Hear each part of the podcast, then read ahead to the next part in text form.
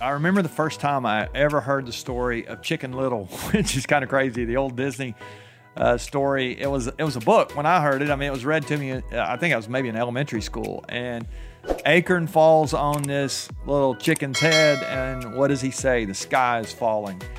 It is crazy to me how many people think the sky is falling when really there's just maybe something small that happens to them, a little circumstance they can't control. Welcome to Chasing Greatness. I'm glad you joined us this week for the podcast. We're talking here on at the end of the week on our Win at Life episode. We do that at the end of every week. And I want you to think about one of the one of the really secret weapons you have to help you win at life is your mindset, your optimism, your attitude. It is so important.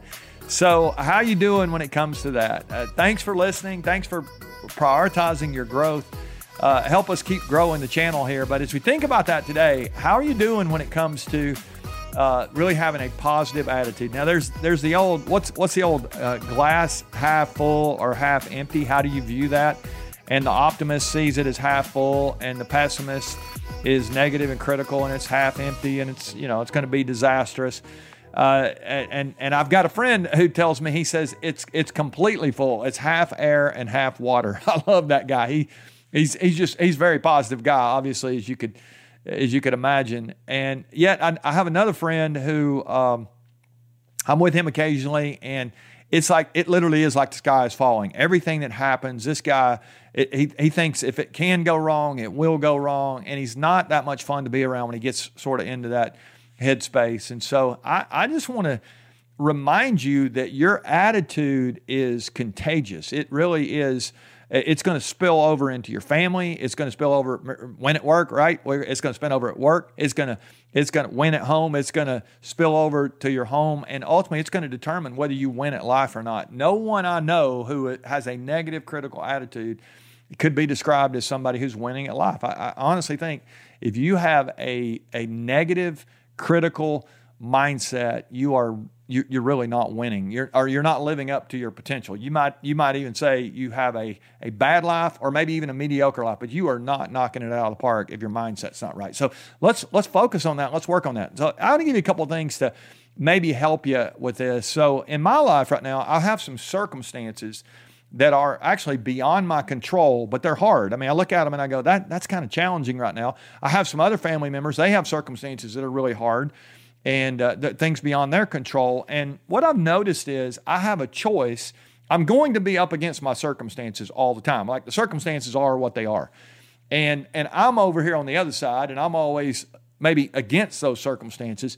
And what I believe is that there's a, a game of two on one is going to happen. What I mean by that is I'm going to go one on one with my circumstances, but there's a second uh, we'll just call it entity here that is going to join one team or the other. It's either going to join my circumstances or it's going to join me in battling my circumstances. And that that what I called entity is it's my attitude. My attitude is either going to be forfeited by me and I'm going to put it on the side of the circumstances. And now I'm going to have to fight the circumstances and fight against my own attitude. And, and I'm going to end up negative. Again, the sky is falling, it, it, doom and gloom and that's going to make me a lot less fun to be around. Or I can let my attitude be on my side and I can understand that there's things I can't control about those circumstances, but we're going to have the right mindset and we're going to really not just control what we can control, but I say we should dominate what we can control. I was several years ago, I had a chance to, to work, do some work with a, with a uh, professional baseball team, and one of the things in their building was they had the sign that said "Control the Controllables." Well, I was there to speak to to their coaches. And I reminded those coaches, I said, uh, you don't, in fact, this was kind of probably crazy to start with, but first thing I told them was, you need to take the sign down that says control the controllables. And uh, they're looking at me like, what? That's one of our mantras. We, you know, I, I said, you need to dominate the controllables. If you can control it, that's where you need to run up the score. And when it comes to our lives, we have a place where we literally get to run up the score every day. We get to choose to be optimistic. We get to choose whether we're going to be positive or not. And honestly, the, the, there's going to be times that things are going to happen around us. The acorn's going to hit us on the head. the, the team member's going to leave. The family member's going to say something they shouldn't say. The, the boss is going to put a project on our plate that we don't really feel equipped to handle, and there's no resources. There, eh, those things are going to happen. But if we can have this positive mindset, if we can have this sense of belief that things are going to be better, uh, or we're going to make them better, I think we're well on our way. Uh, again, we're chasing greatness here. We're well on our way to reaching our potential, to being great. And here's the beautiful thing you know, when we talk about chasing greatness, it's not just about us being great, it's really about helping others be great, making a way so they can win as well. And when we have a positive attitude, it honestly is, is, is contagious for the people around us. It's going to spill over into our team. Now, one other thing I want to remind you here before we go, uh, and we're, we're ready to roll into the weekend here. This power of positivity is at your disposal. I hope you'll use it. But let me let me just say this: when you use your positivity and you uh, you you play that card of optimism, it actually makes it stronger. It's like going to the weight room. Some of you go to the weight room, you lift, and you know when you get in the weight room and you and you do that over and over, you get stronger it, it's it's like a muscle when it comes to your positivity. It, the more you work it out, the stronger it becomes, and the more contagious it, it becomes. And and the less you work it out, the more you become negative, the more you become critical, the more you become cynical, and that is equally contagious. In some ways, even more dangerous. Um, in its contagion because it, it can it can literally become a toxic environment. If you've ever been, around a place where the leader was negative or the leader was critical or the father or mother was always, you know, that, that's just so hard for kids to thrive in an environment like that. And maybe your parents were like that. Maybe your parents were, you know, pessimistic in, in, the, in their outlook.